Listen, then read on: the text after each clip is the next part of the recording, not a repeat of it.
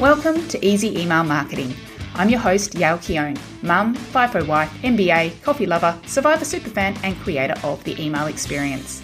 In Easy Email Marketing, you'll benefit from my nearly 20 years' experience where I'll be teaching you all the tips, tricks, and insider info on how to create feel good, non spammy experiences for your subscribers. Let's get stuck in. Welcome back to Easy Email Marketing. I'm your host, Yael Keon, and in today's episode, I am going to talk to you about the four biggest mistakes that I see small business owners make when it comes to their email marketing. So, this is a juicy one, and I want to get stuck straight in. The first mistake that I see small business owners make is sending newsletters. Now imagine this is video and I have used the word, the quotation marks around the word newsletters. This is because um, traditionally it was all always called sending out new email newsletters, and I still will use that term newsletter. But what I'm sending and what modern business owners are sending, those that use email marketing in the modern way, are more like updates. They're more like love letters to their audience. Now, traditionally, it used to be um, that you would send a newsletter out and it was almost like a you know, feature news articles of the week. So there used to be three stories, perhaps a featured product, things that are going on in your niche. Um, but that's not what people want anymore, unless, of course, you are an actual like newspaper or a directory, or the other exception is like a community organization where you want to get a roundup of things. Instead, I believe it is more important to send more emails less often and with less content in them. So, we want to keep in touch with our audiences, right? We want to um, speak to them on a regular basis and remind them that we are exist. We exist.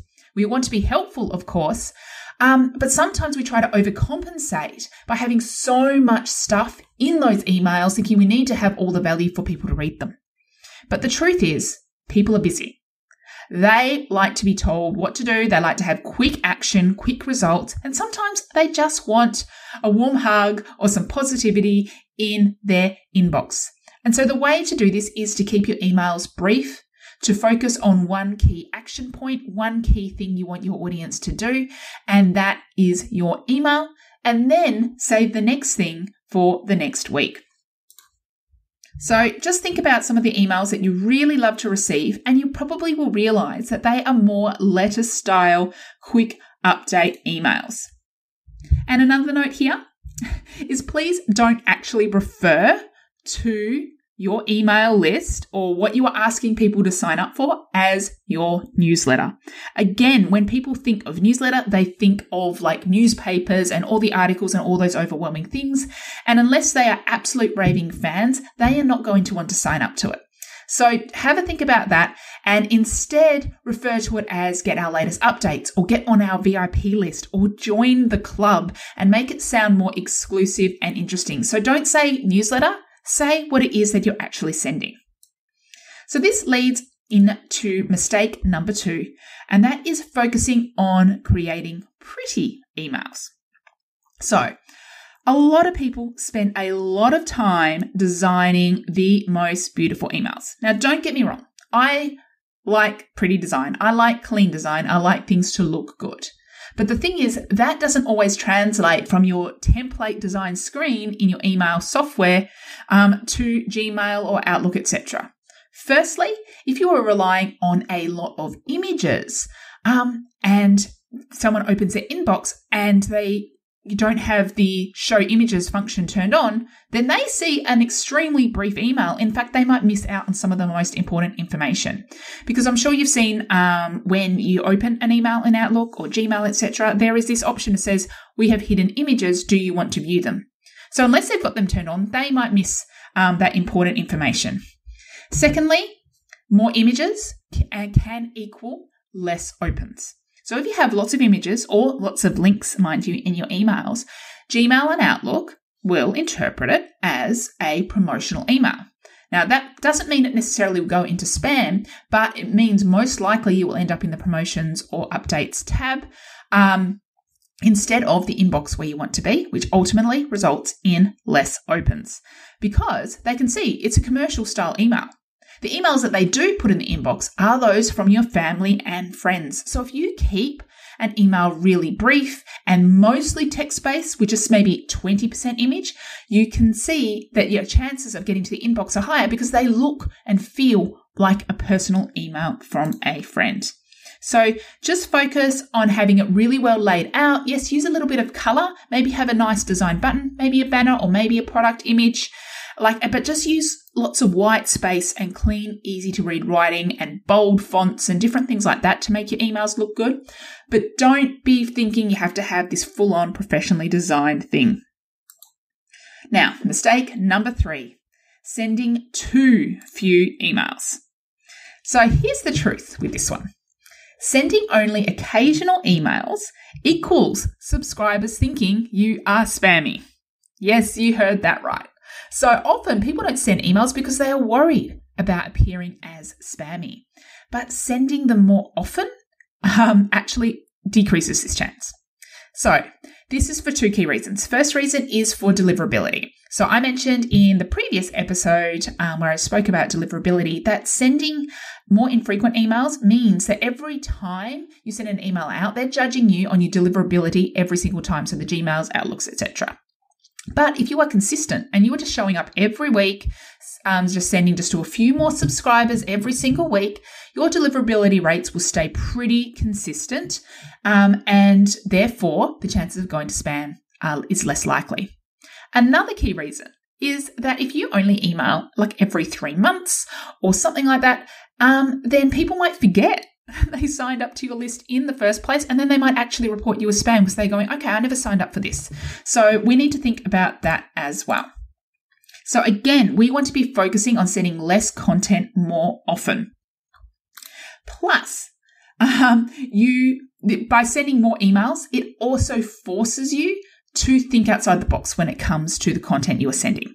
So you might be um, the okay, well, I want to send out a sales email once a month okay, if I will need to send emails fortnightly or even weekly, what would I send instead? You wouldn't feel uncomfortable sell, selling every single week in that instance. Instead, you might be like, okay, what other value can I provide? And it forces you to think outside the box a little bit.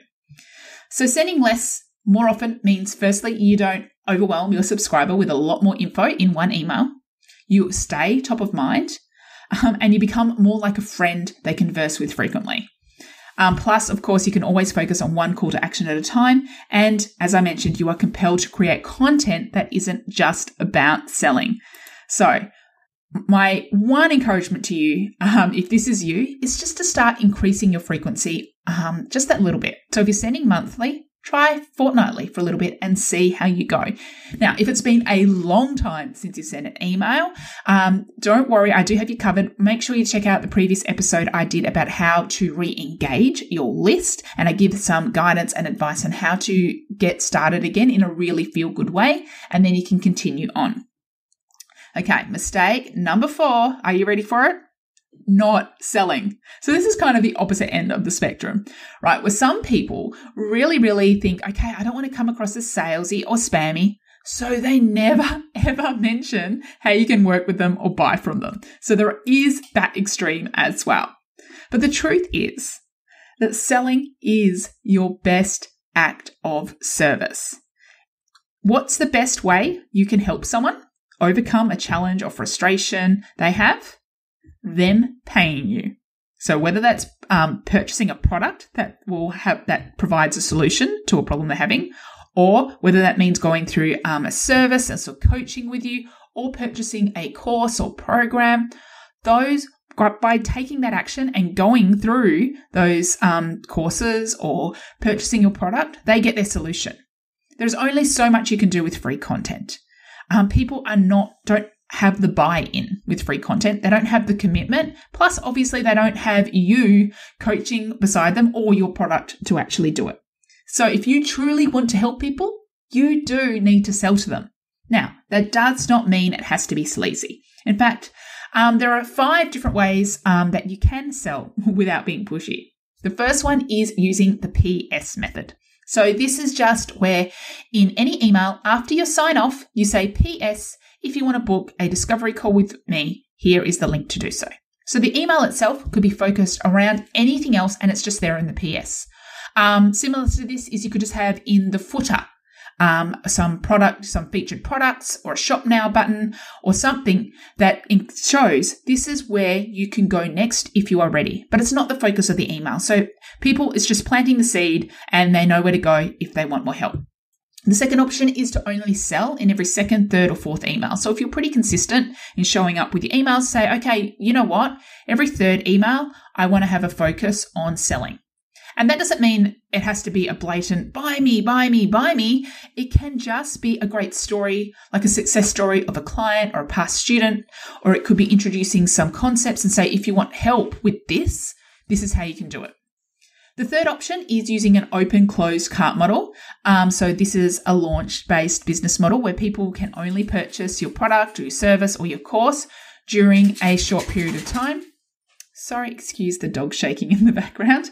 Um, so, the key here though is that yes, you will have a more intense sales period where there's a week or two where you're sending all sales emails. The key is that in between, you are giving people the option to, uh, you were sending them the content um, that is all valuable, that's helpful, and that you're just showing up for them without asking for anything in return. And then during the launch as well, you can also include a an option to opt out of just those promotion emails, and then they will still get the other value in between until they are ready to buy. The fourth option is to use automations or segmenting to target only those who are most interested. So you don't have to just rely on your campaigns or your promotions to do the selling for you. Instead, you can have automations do this. So, of course, the first most common one is your welcome series. So, at the end of your welcome, saying, Hey, if you want to buy from me, here's how to do so. Um, but you can also use automations like abandoned cart, um, like browse abandonment. If someone visits a web page um, and then they don't purchase or they don't book book, you can send them an email saying, "Hey, do you want um, more support with that? Do you have any questions?" Um, you can have some post purchase upsell emails. You can also have replenishment reminders or rebooking reminders. Um, make sure you check out um, the automations episode for more on this. But if you have a lot of these automations set out, then you are doing the sales to the people who are actively interacting and engaging with your brand or most likely to purchase at any given time. So that reduces the reliance on you having to send out promotions. Then option five is use a combination of the above. So you can use the PS. You can also sell in every second, third, or fourth email, and you can use automations as well. And if once you layer these in, you'll see how much more sales you are getting in your business. And it's not being pushy because you are not every email is no longer dedicated to buy my thing, buy my thing, buy my thing. And one more um, word here is please don't apologize for it. Like if you are selling, don't apologize for it. You've got to remember that act of service that you are providing them. So there you have it. The four biggest mistakes that I see small businesses make. The first one, sending newsletters in quotation marks, sending pretty emails. Number three is sending too few emails. And number four is not selling. So which one um, are you guilty of? I would love to know. And uh, my encouragement to you is just to take that one small step to improve that. Now, if you want guidance with any of this, um, I cover these points in great depth with lessons, tech tutorials, and even um, like email templates and email scripts that you can use inside of the email experience, my online email marketing membership that helps you serve your subscribers with open worthy emails, surprisingly simple automation, and offers that sell all one step at a time. So if you want me to guide you through all of this, make sure to check that out at yaelkeon.com forward slash email experience. Or you can also grab my freebie, which is 80 plus fill in the blank email ideas. So if you want some ideas of what to send, um, you can grab that too at yaelkeon.com forward slash ideas totally for free. Thank you so much for joining me today. I'd love to hear from you about what you have enjoyed from this episode or what you want to know more about. So please find me on Instagram at Yale Yael all one word, and I'll see you in the next episode. Thank you for listening to Easy Email Marketing. It's an absolute honour that you chose to listen. If you love this episode, then it would mean the world to me if you could leave a review so that others can find this podcast and make their email marketing easy too. Finally, make sure to subscribe so that you don't miss a thing. Until next time, have an awesome day and make sure to keep showing up and serving in those inboxes.